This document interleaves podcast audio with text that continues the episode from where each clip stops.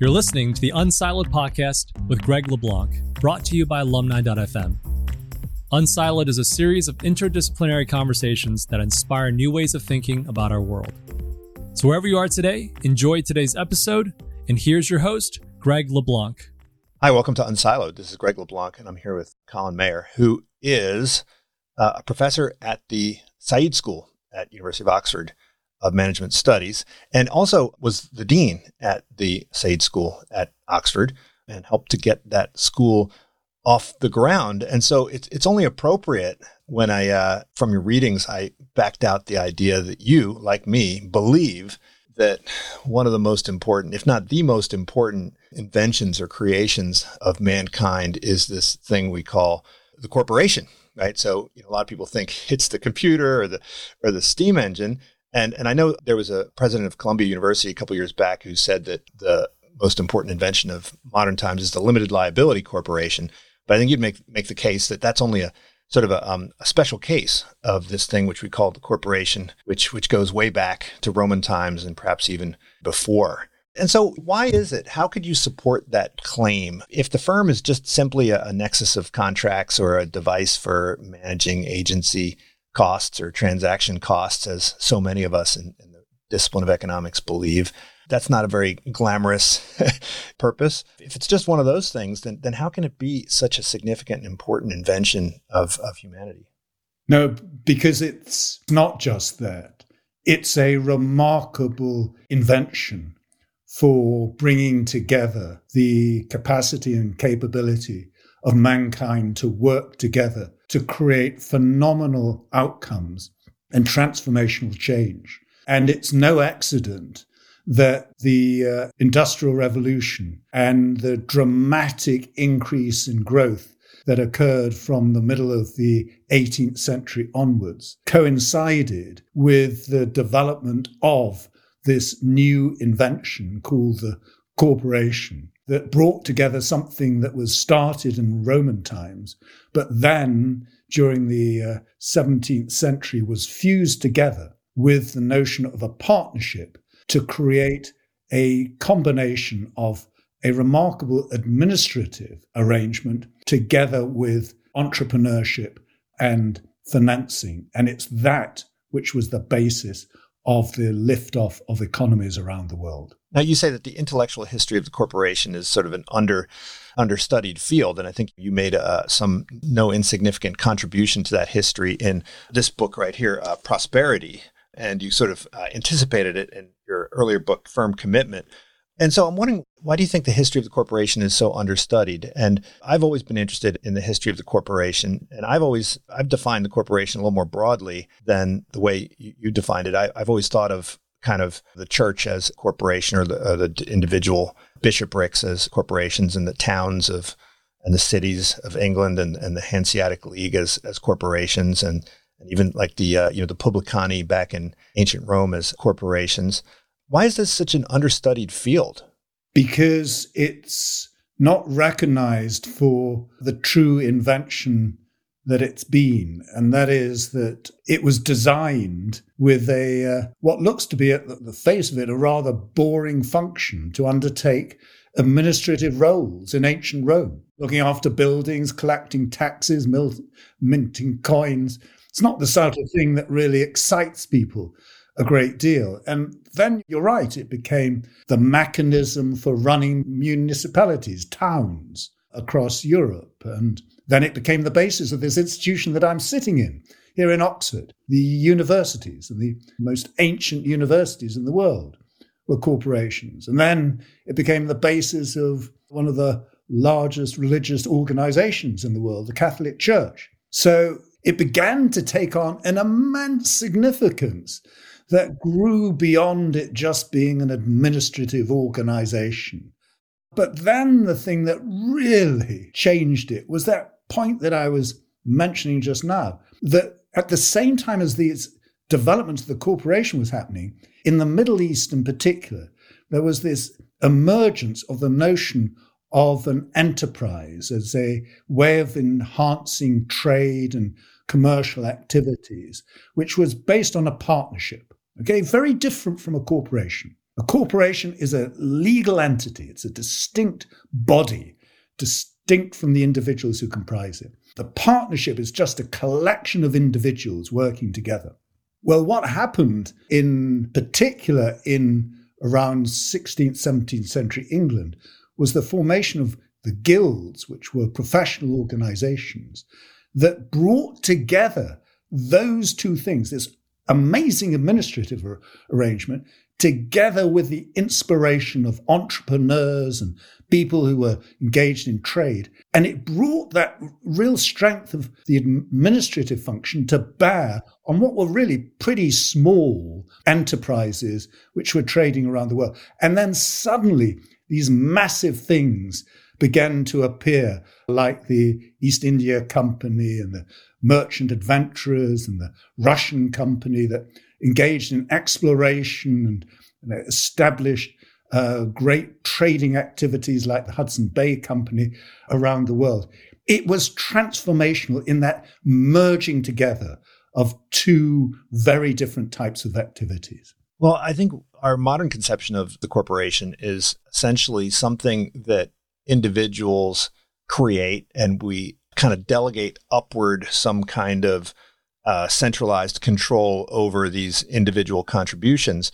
But historically, I think the conception of the corporation was sort of a delegation downward from the state, right? Sort of a outsourcing some administrative function or some specific purpose to private parties, right? So it's sort of an extension of of state power.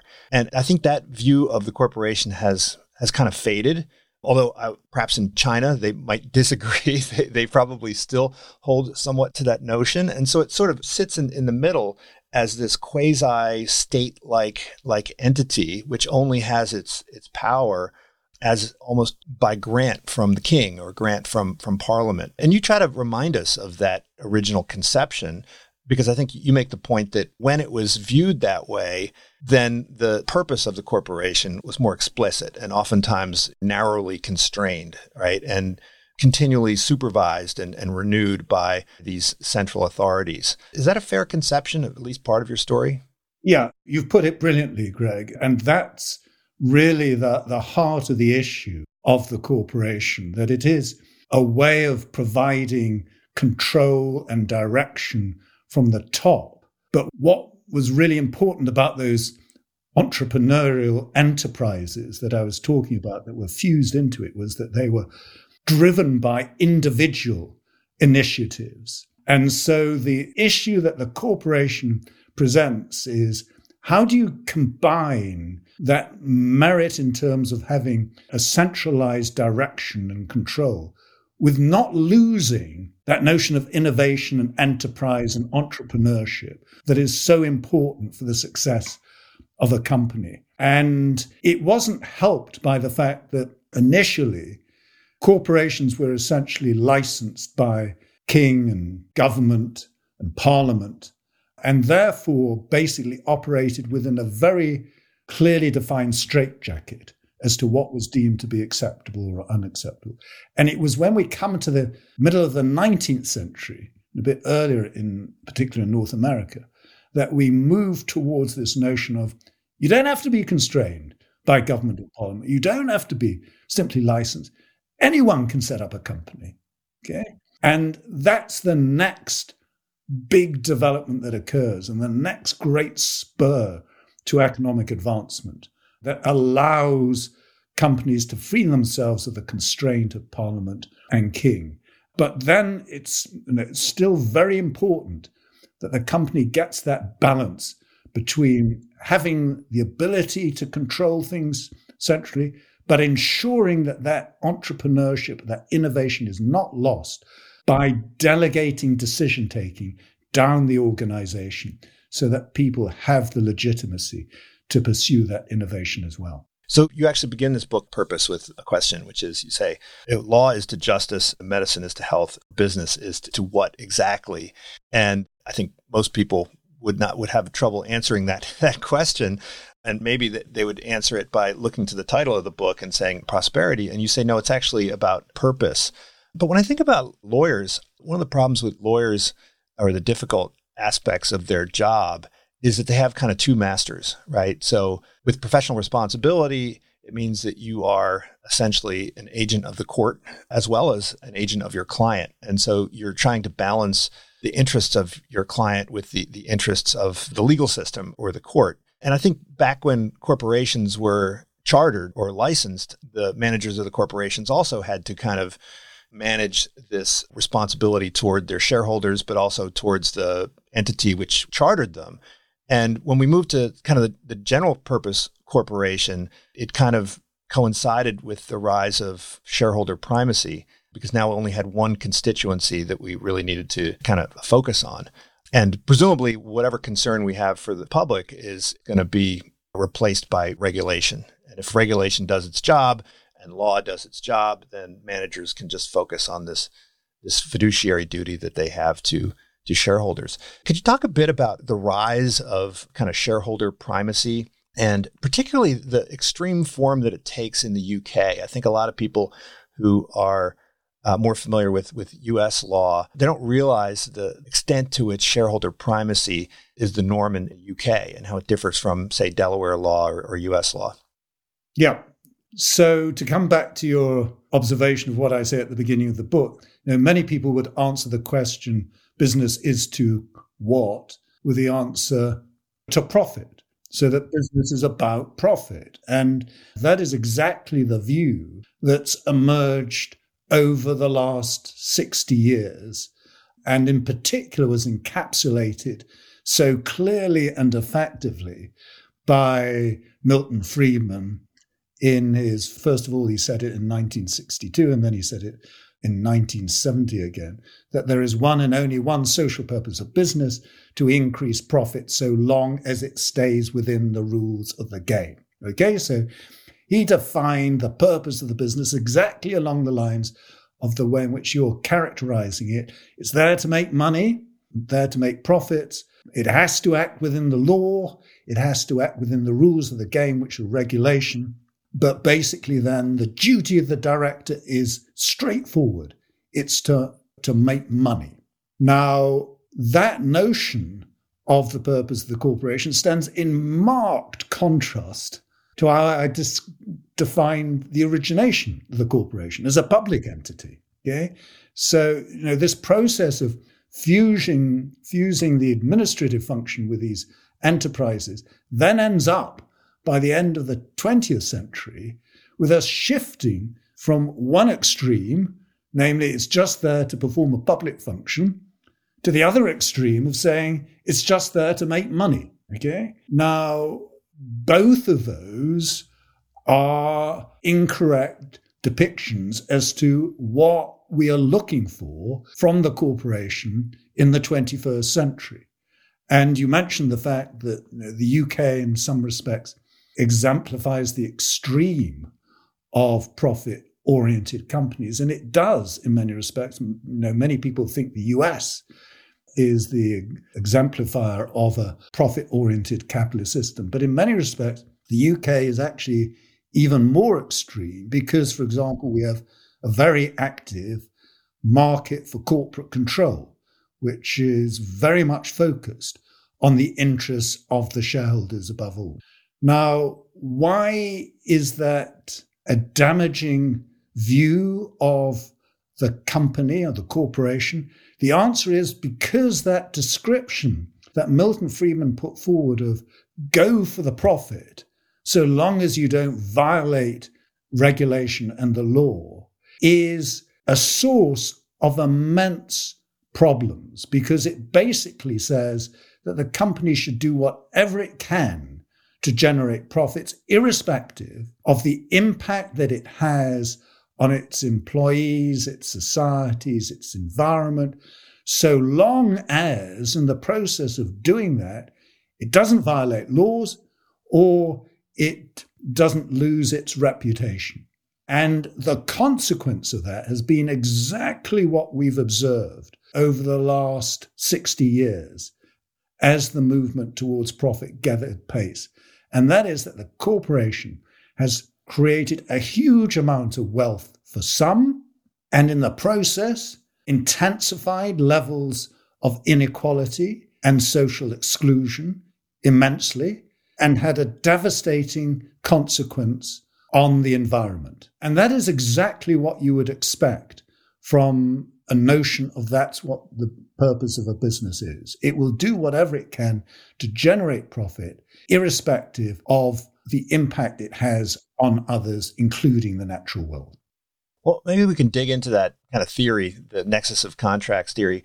I think of Alchian and Demsetz as being the folks that really, you know, articulated this most clearly. You know, they make the point, and I think you cited a couple other academics in in firm commitment that make this same argument. And the argument is that suppliers of labor, they can essentially draft hiring agreements and contracts and uh, negotiate for terms. Suppliers of, of inputs can negotiate terms. Suppliers of debt capital can negotiate terms. And all of them have some body of law that protects them, whether it be labor law or whether it be competition law or whether it be you know, debtor creditor law or just plain old contract law. And the only folks that don't have remedies, right, that are spelled out in some contract are the folks who supply the equity capital. And so they're the ones that need to have control in order to protect their interests. And so the whole argument is, is built on this idea that fully complete contingent contracts can be drafted for all of those other domains in which the corporation interacts with with other parties and so they don't need the the protections of control. So are those assumptions wrong? Is is is there something wrong there? And then and then i guess secondarily right the idea is that when we're dealing with externalities the idea is well there's regulation and then there's the high quality tort law that protects people against trespass and pollution and this sort of stuff. And so the, the kind of movement towards shareholder primacy coincided with the emergence of all these laws. And, and back in the 18th century, you know, we didn't have good law, we didn't have good regulation, we didn't have any of this stuff. And so the only way to control the behavior of the companies was through some kind of direct command and control from the central government, right, in the form of limitations on on the charter and constraints on activities, and then the, this continual meddling by the government would be a way of fine tuning what the companies did. Is that sort of the story? That is that the nexus of contracts story? Historically? And if so, what's wrong with that story? It is the story, and you set out extremely clearly why it's the wrong story. Because you quite correctly said if we had a complete set of contracts and markets that specified every potential contingency, my goodness me, the world would work extremely effectively. Tell that story to workers or the unemployed in the slums of Kibera in Nairobi. Tell that story to people who lost significant amounts during the financial crisis in terms of the costs that were imposed upon them, the taxpayers that had to bail out the bankrupt banks. Tell that to the future generations who are going to inherit a planet that is going to be devoid of many of the species and natural world benefits that we derive present or potentially won't inherit a world at all. Tell them that this complete set of contracts is in place and giving them adequate protection because it's just a fiction and it's a very nice fiction and let, let me not i'm an economist and a financial economist and so my whole focus has been on how does one think about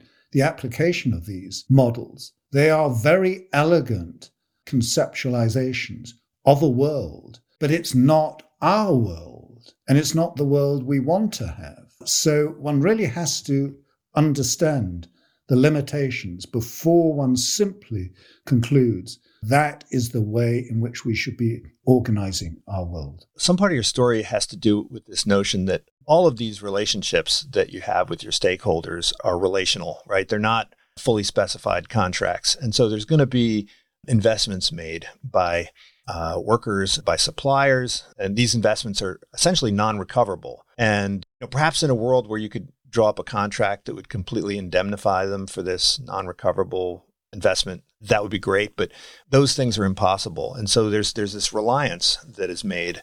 And I think you described this in, in firm commitment pretty well at the very beginning of the book, where you talk about the relational nature of all these contracts and the specific investments made by all these contributors. And then you say that, you know, law should basically enable commitments, right?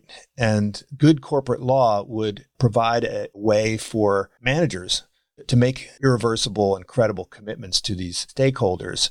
And shareholder primacy makes it very, very difficult for them to, to do this. Do you need to drive kind of a, a wedge between the shareholders and the managers? Do you need to have some kind of positive agency costs, so to speak?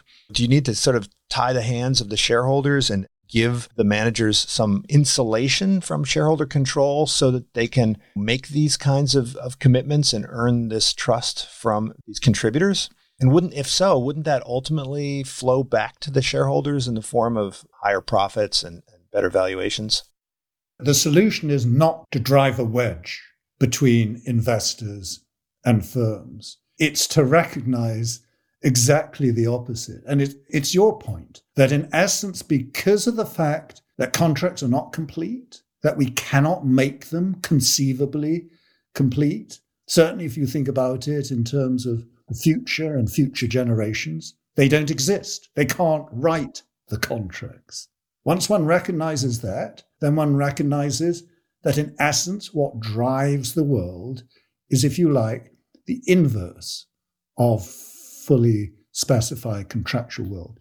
It's a world based on relationships, of relationships of trust with other parties. And what makes for successful businesses and when you speak to people in business, you will hear this time and time again that the most important asset that they can create is the trust of other parties with which they're engaged, the trust of their employees, of their suppliers, of their communities, of their customers. That's what gives rise to the benefits that's conferred on other parties, and it's what gives rise to the benefits to companies. It creates more loyal customers, more engaged employees, more reliable suppliers, etc., etc.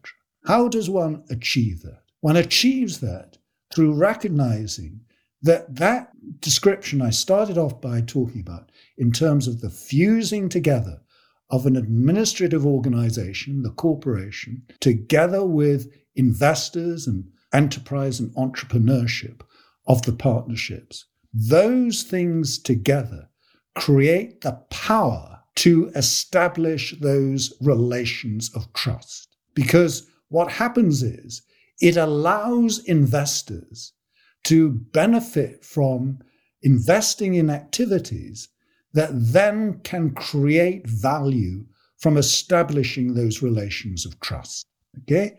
And so, what gives rise to the most successful business enterprises are ones where there is a unity of purpose between what investors are looking for from their investments, what those leading companies are seeking to do, and what employees in those organizations recognize as being their roles in doing.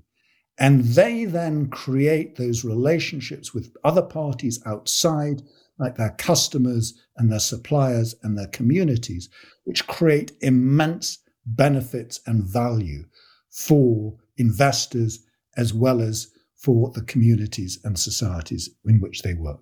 And I think you make the claim that the companies that are able to do this best are often ones that have concentrated ownership structures that have maybe a large family role, either fully or partially owned by by a founding family, maybe, or at least have dual class shareholdings, so that there's a founder or, or a visionary who um, has the ability to make decisions without having to worry about the market for corporate control or blowback from from Wall Street. Is that the case? Because most, I think, economists would would say that type of ownership structure is oftentimes one that leads to, to corruption, crony capitalism, a failure to respond to information that's out there in the market, right? Essentially, the minority shareholders or the non voting shareholders, their interests are being ignored, and preferences of these concentrated shareholders are essentially ru- running roughshod over, over the other investors. How is it that this ownership structure can have such a profound effect on the trust relationships that are formed between the company and their stakeholders? Well, first of all, let me just explain that the empirical evidence that you're referring to about is this essentially exploitation of the insiders, the families of other parties. That was a prevailing view about 15 to 20 years ago. And now there's a growing body of evidence that looks to the opposite type of conclusion. And let me just start off by describing why the simple observation that it's an inherently undesirable form of ownership cannot be correct. And that simple observation is that by far and away, the largest type of owner of even the largest listed companies on stock markets of the world are families. Okay? You find this almost universally around the world. The one country where it's most prominently an exception happens to be my country, the UK, which comes back to what I was saying a little bit earlier on about the fact that in some respects the UK is at an extreme in terms of its capitalist system. In virtually every other country, you find that families are dominant forms of ownership of even the largest companies. If they were so, it's a bit difficult to believe that could have persisted as the case. But the second point is why is it that family ownership is potentially such a valuable form of ownership? And the answer is because of the nature of a family and a family business, where what families in general want to do is to pass on their businesses through generations. And it's that intergenerational view of the company that does exactly what I was just talking about in terms of how do you effectively bring together the interests of companies that want to build up these relations of trust with their communities, their societies, their customers, etc., with investors who want to make money. Okay? Well, the answer is if you have a dominant shareholder that's interested in, yes, the profitability of the business, because that's an income for the family, but in a context of creating that benefit that lasts through multiple generations, where they'll be able to pass on a successful business to their children, that then provides the alignment that one's looking for, where the owners of the company, the real owners, namely the families, have an interest in long term relationships. And that's an immense source of success. And I'm not saying that every family business is a paragon of virtue. There are terrible examples of exploitation. The worst that we've probably had in recent history has been the one associated with Purdue Pharma and the OxyContin opioid disaster. There, there are examples of real failures of family businesses. They can be amazing forces for good, but because they have this immense power, they can also be causes of immense problems. And that really gets us to the heart of the issue as to what is it that we want companies to do? What do we want their purposes to be? And how do we ensure that we get Right. So I think a lot of financial economists would say that uh, a family company is sort of a evidence of market failure, right? So if you see, for instance, in the Middle East, you see all these family owned enterprises and they say, well, that's, that's because there's the capital markets aren't, aren't functioning properly. And, and that may be true in, in certain parts of the world, but the fact that you see these family firms, even in worlds that have, in, in countries that have the most sophisticated capital markets suggests something. But the financial economists would still say that they're probably going to be more risk averse than a, than a publicly traded company. Is there any evidence of that? There's certainly evidence that family businesses follow a conservative approach in terms of the extent to which they are willing to sacrifice the reputation of the company and the family. And that element, in terms of being interested in the reputation of the family is potentially a source of inhibiting innovation, entrepreneurship, and experimentation. But it's equally well a mechanism for ensuring responsibility on the part of the owners of a company. So, one of the interesting elements of the pandemic was to what extent did different organizations respond by supporting those who were most vulnerable during the onset of the pandemic, and in particular, to what extent were they willing to support their employees? One form of that conservatism that was demonstrated by family businesses was a strong willingness to recognize the importance of supporting their employees during that period and really incorporating them as part of the wider family in the organization. So I want to get back to this idea of externalities. You know, there's a whole movement in both the UK and the US, which sometimes referred to the ESG movement, where investors are trying to express their displeasure or pleasure so with corporate actions, particularly with respect to the environment, with human rights, and, and so forth. And you've discussed this in your book, and you talk a bit about how it, it's not really adequate as a philosophy of corporate governance. But it still builds on this idea that companies need to go beyond what the law and regulation does in terms of constraining their behavior, and they need to think more broadly about negative externalities that they might be generating. But but I think some folks would say that this is ignoring the price system and it's ignoring the kind of democracy, right? So an example would be Google recently announced that they would no longer be bidding on certain national defense contracts because they thought that this was unethical. And a lot of investors were, were supporting this and kind of pressuring them to do this. But I guess the, the question some people would say is listen, if this is a democratically elected government and the, the people have spoken and they, they want national defense and they, and they want CIA and they want, a military. And if they don't like it, they can easily vote differently in, in, in elections. And so why should Google be deciding, right, what's right and wrong? And if they, if they want it to be a different way, they can certainly lobby the government and support different lobbying efforts. But I think Friedman's point would be that there's a process right for determining what constitutes optimal pollution or what constitutes kind of you know optimal behavior in different domains and that the, the companies should respect the price system that's generated through that kind of legislative process.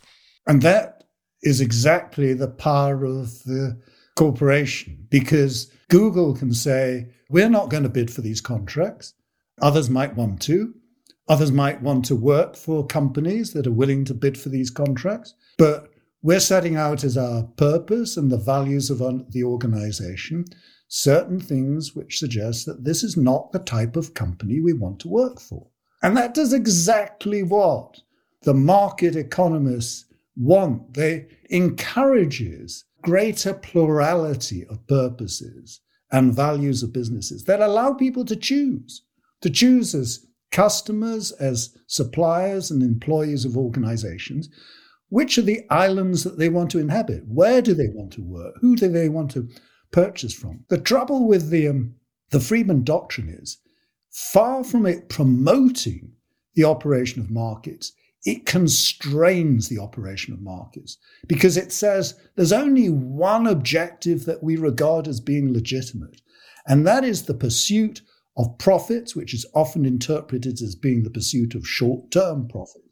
That is the one and only legitimate objective. What Google is saying is, yes, you know, of course we want to make money. And my goodness me, you only have to look at the uh, valuation of the uh, alphabet to recognize the extent to which it's being successful.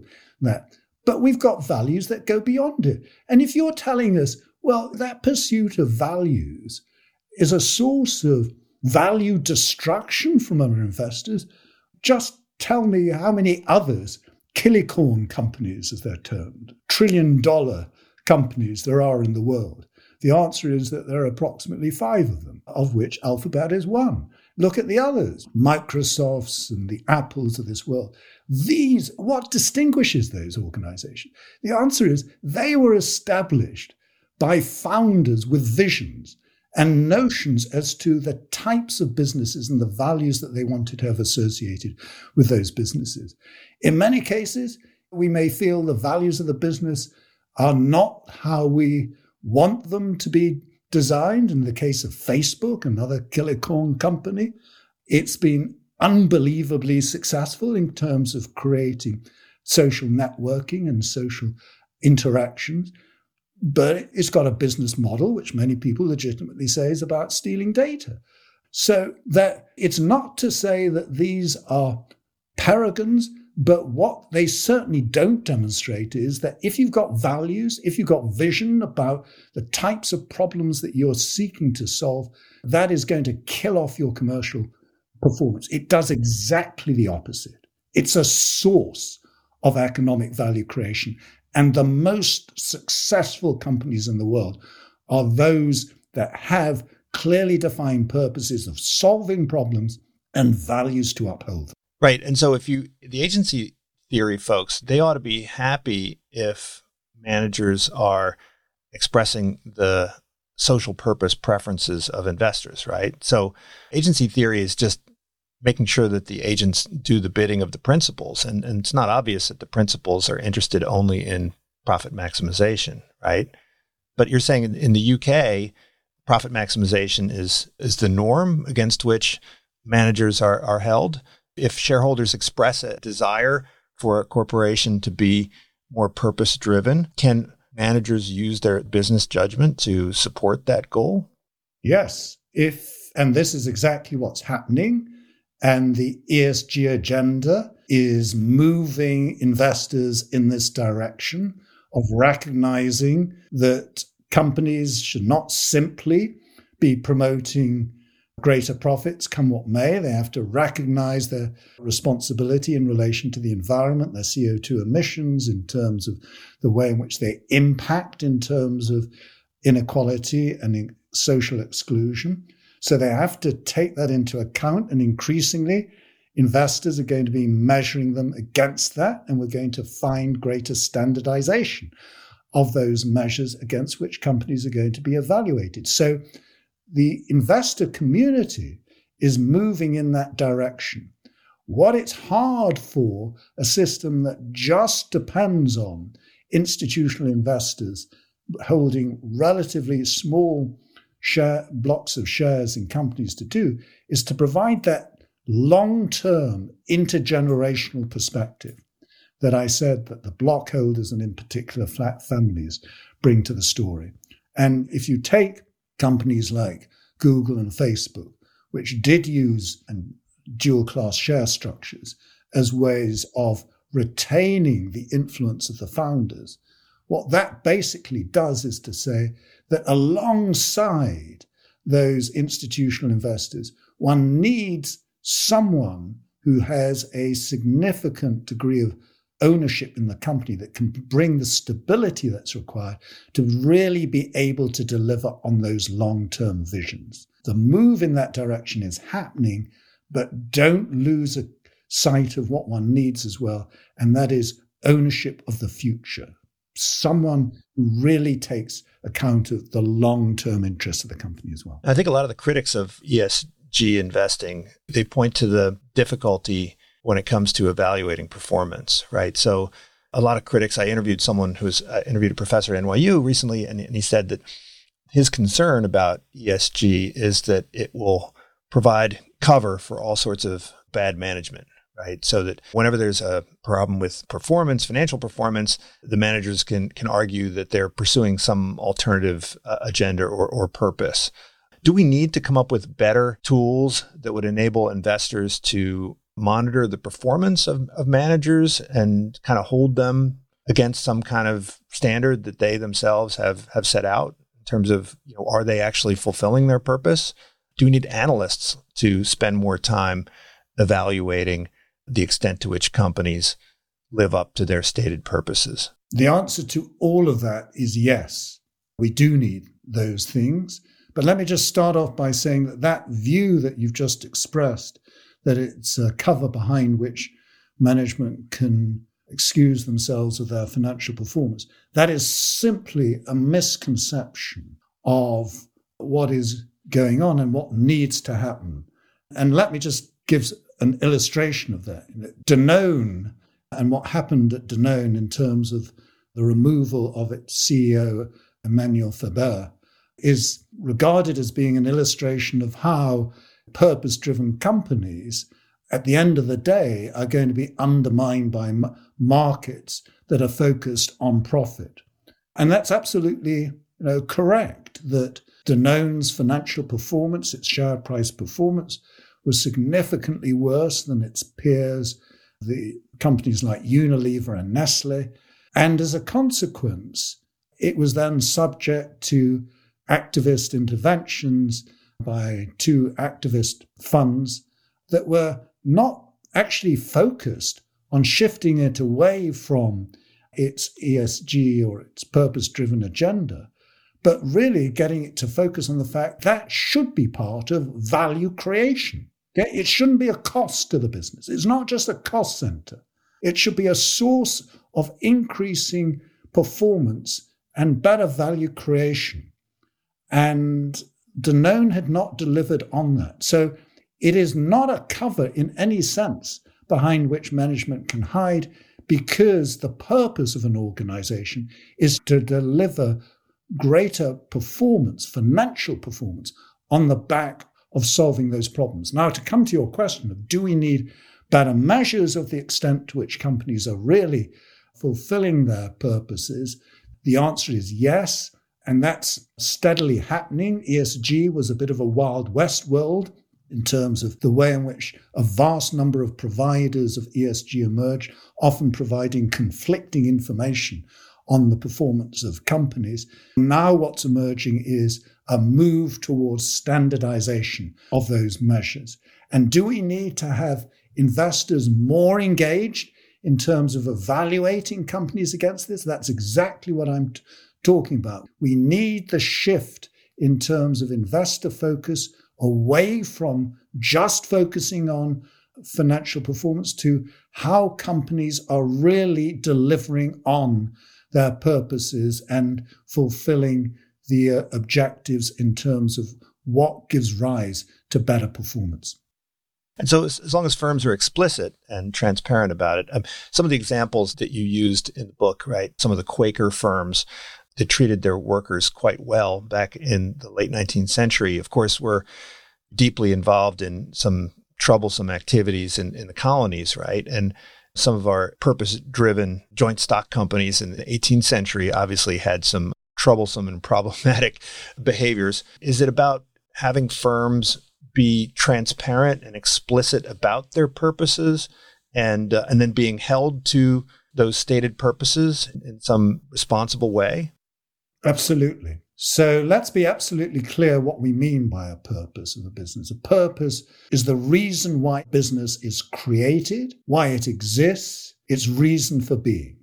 Okay, so it answers the question why is a company formed in the first place and why does it exist? So it's absolutely fundamental. And the notion of what that purpose is, to my mind, is around solving problems that you and I, as individuals, as societies, and the natural world face. And to do so in a particular way, in a way that is profitable, financially sustainable, and commercially viable. It's not about philanthropy. It's not about marketing and looking good.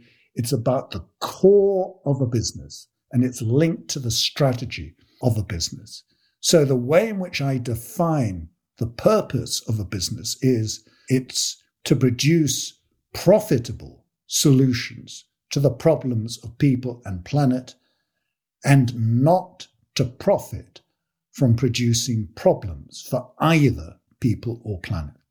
So, to take the examples you were giving of the 19th, 20th century companies that were, in many cases, very purpose driven organizations. So, as you say, many of them were Quaker companies, many of them in the cocoa, the chocolate business. They set out with a very clear purpose in terms of the reason why we think that this is important is take chocolate as an example, was that they saw there as being a need to shift people away from excessive alcohol consumption to other forms of having enjoyable things to drink.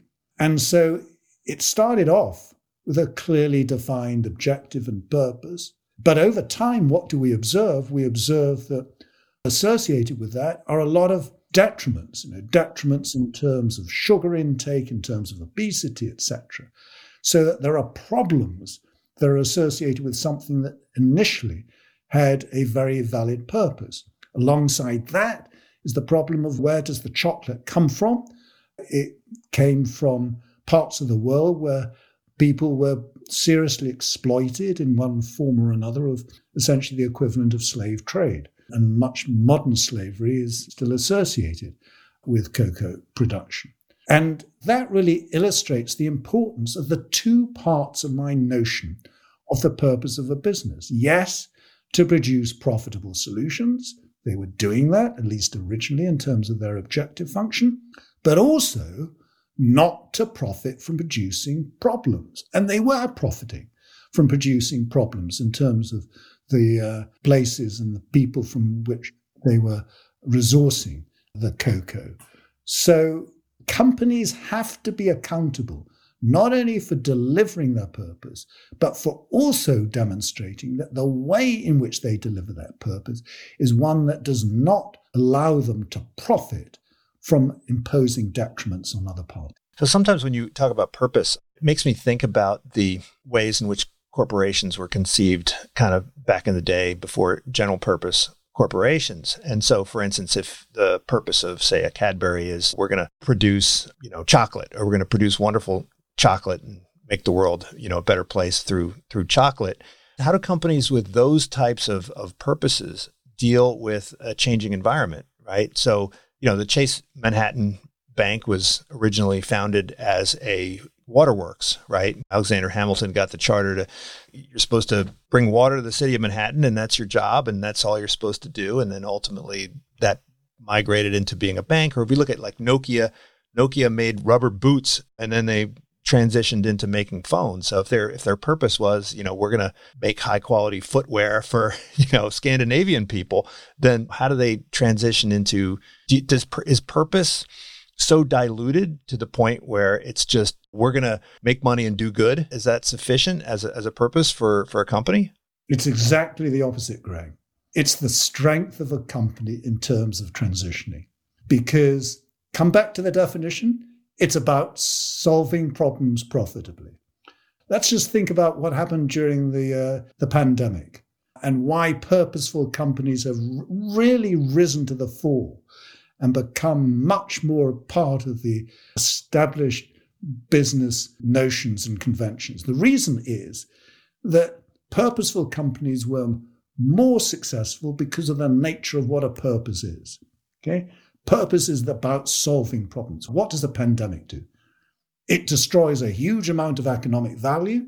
It creates an immense degree of social problems. In other words, it creates a huge number of new problems. What is a problem solving company then going to do? It's going to say, my goodness me, more problems are more opportunities, more potential for identifying potentially profitable, value enhancing activities that we can solve.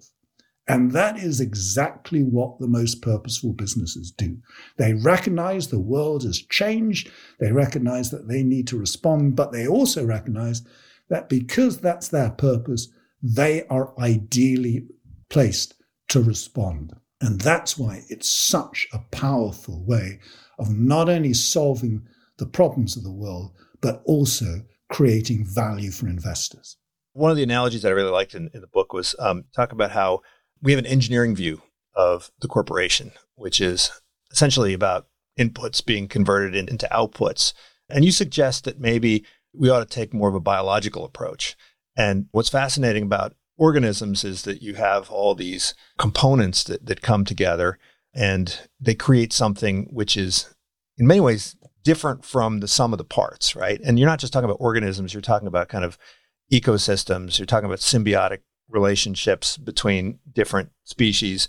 And, you know, I found this to be a fascinating discussion. And you say that just like an organism has a, a mind of its own, a corporation has a mind of its own. It's not simply a, a tool or a vehicle or a vessel for the will and desires of the principles, but rather it, it has some some coherent independence. And I think that for many economists, they, they would view this as, as a bug, and you view this as a feature. Absolutely. It's the strength. It's what distinguishes a corporation. It's what distinguishes it from a partnership, which is just a collection of individuals. It is an entity that has a degree of separation from the parts that comprise it, the individuals within it. And it has the potential to define an objective and a purpose that is more than just uh, the objectives of the uh, individuals within it. And the reason why that is so important is that it extends our capabilities. That's why the corporation was such a remarkable invention. It's a way of essentially creating a new entity that is related to, but distinct from, the individual organisms within it. And that's why the biological analogy is such a powerful one in this area. And let me just illustrate why it's such a powerful concept. And let me take you back to the uh, financial crisis of 2008, where what one observed was that organizations were behaving in what, in retrospect, was outrageous ways. And individuals who, in many cases, were extremely high integrity individuals behaved in a form that they would not have dreamed of behaving in their own families and communities. And the reason why they behaved in that way was that the organizations that they worked for encouraged the worst elements in individuals' characters. We characterize Homo economicus, economic man, as being lazy, greedy, and selfish. Individually, we can have that trait, and that's certainly how economics conceptualize an individual. And what an organization can do is to accentuate that element.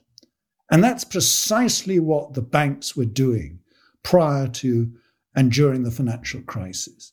They were encouraging people to really promote their selfish individual uh, objectives in terms of making as much money as they possibly could for themselves and for their organizations, irrespective really of how they were treating others. Now, that's an illustration of how an organization can create what I term a an syntegrity outcome. It intensifies the worst elements of individuals and creates worse outcomes for the, its customers, for its societies, and eventually for its investors who find these institutions going bankrupt. On the other hand, a corporation can do exactly the opposite. It can be the source of saint integrity, that it can convert our individual self interest as Homo economicus into something that is a collective benefit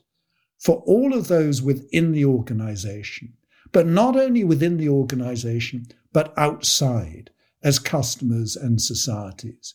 And the way in which it does that is through having a purpose and having a purpose in terms of solving other people's problems. And how does it turn people round to having that as their own personal values? The answer is that it instills the corporate value of helping to solve those problems within the entire organization. That is what we mean by the, val- the culture of an organization. Instilling a culture that is consistent with the purpose of solving problems creates an organization that shifts individual self interest into collective communal objectives of helping to solve problems of others.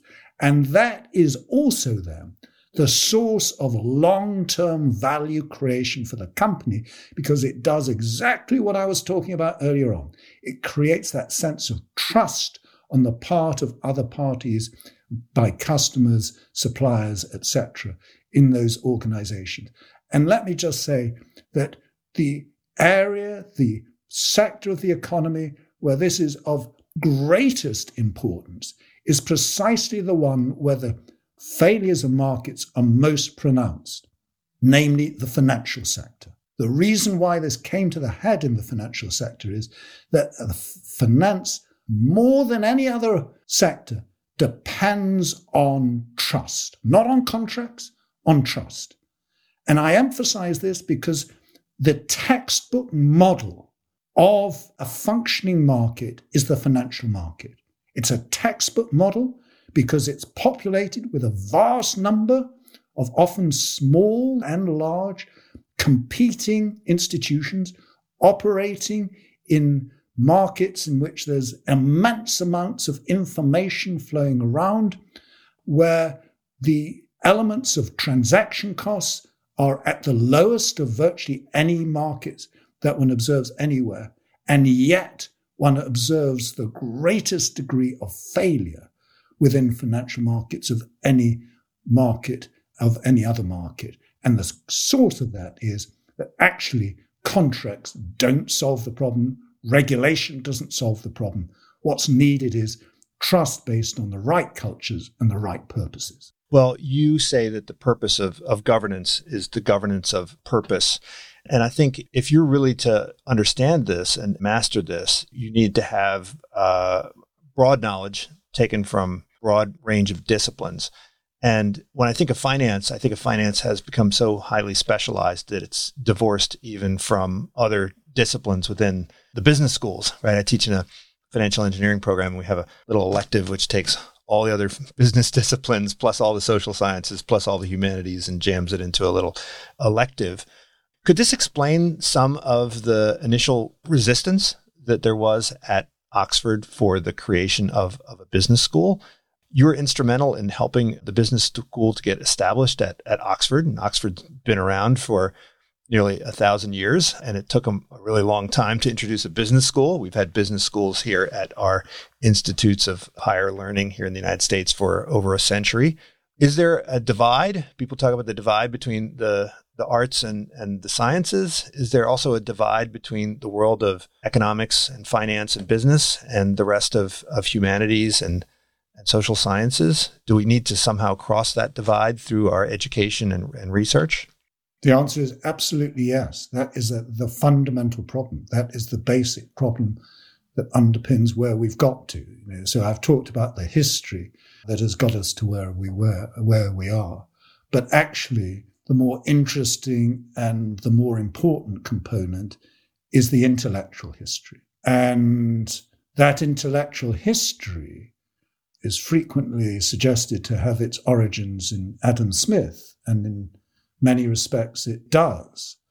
But it's not the Adam Smith that people generally talk about, which is just the Adam Smith of the wealth of nations. It's in particularly the Adam Smith of the theory of moral sentiment, which is what underpins the potential for the wealth of nations to operate. And when Adam Smith wrote The Wealth of Nations, it was against the background of theory of moral sentiment being the foundation of the wealth of nations. Now we've adopted the principle of the wealth of nations with alacrity. We've forgotten the lessons that Adam Smith was teaching us uh, from a theory of moral sentiment. And that has been entirely disastrous. And so, in some respects, when I got up in the Sheldonian in Oxford University to argue the case for the creation of a business school, it was against the background of a significant fraction of the university that was highly skeptical. And their skepticism was very well encapsulated by the view of one opponent of the establishment of a business school who said their gods are not our gods. And what lay behind that notion was that the values of business and therefore of a business school were not the same values as those of a university. And in particular, a university that attached an immense degree of significance to the humanities. Now, eventually, I, together with my colleagues, argued successfully for the creation of the business school. And that notion is no longer one that pervades within the university.